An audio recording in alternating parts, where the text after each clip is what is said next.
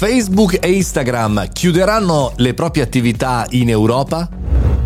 Buongiorno e bentornati al caffettino, sono Mario Moroni. In questo podcast giornaliero cerchiamo di analizzare tutte le notizie più importanti del mondo digitale, marketing e business per noi professionisti, imprenditori e anche perché no studenti. Oggi abbiamo un caso studio a proposito di studenti perché questa notizia che è circolata negli scorsi giorni con un'insistenza importante dal punto di vista delle provocazioni mediatiche ce la siamo assorbita un po' in tutte le salse. Basta, Zuckerberg finito, perde un sacco di utenti, l'Europa gli chiude le porte basta, addio.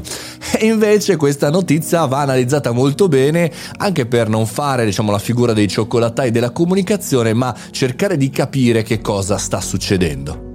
Il contesto è molto molto chiaro per noi addetti ai lavori, ovvero noi addetti ai lavori professionisti che cercano di fare innovazione vediamo Facebook e Instagram ormai un po' come il passato, con una lentezza disarmante e dall'altra parte Facebook è un po' da tanto tempo sotto i riflettori, un po' anche per colpa del buon marchetto perché eh, sappiamo bene il problema fake news, sappiamo bene il problema politico, sappiamo bene tutta una serie di marmaglie che c'è su quello online.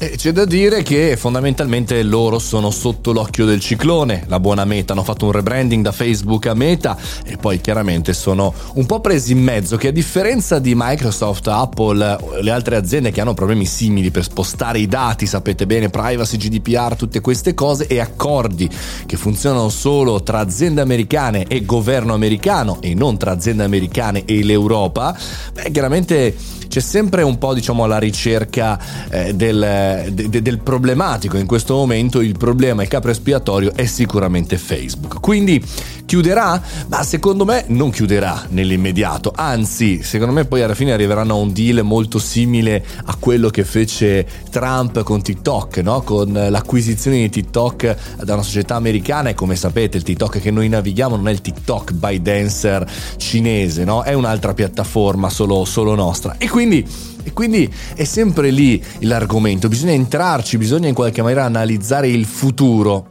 So che per i media italiani è molto interessante fare il titolone. Facebook e Instagram chiuderà. Come sarà la nostra vita senza Facebook e Instagram?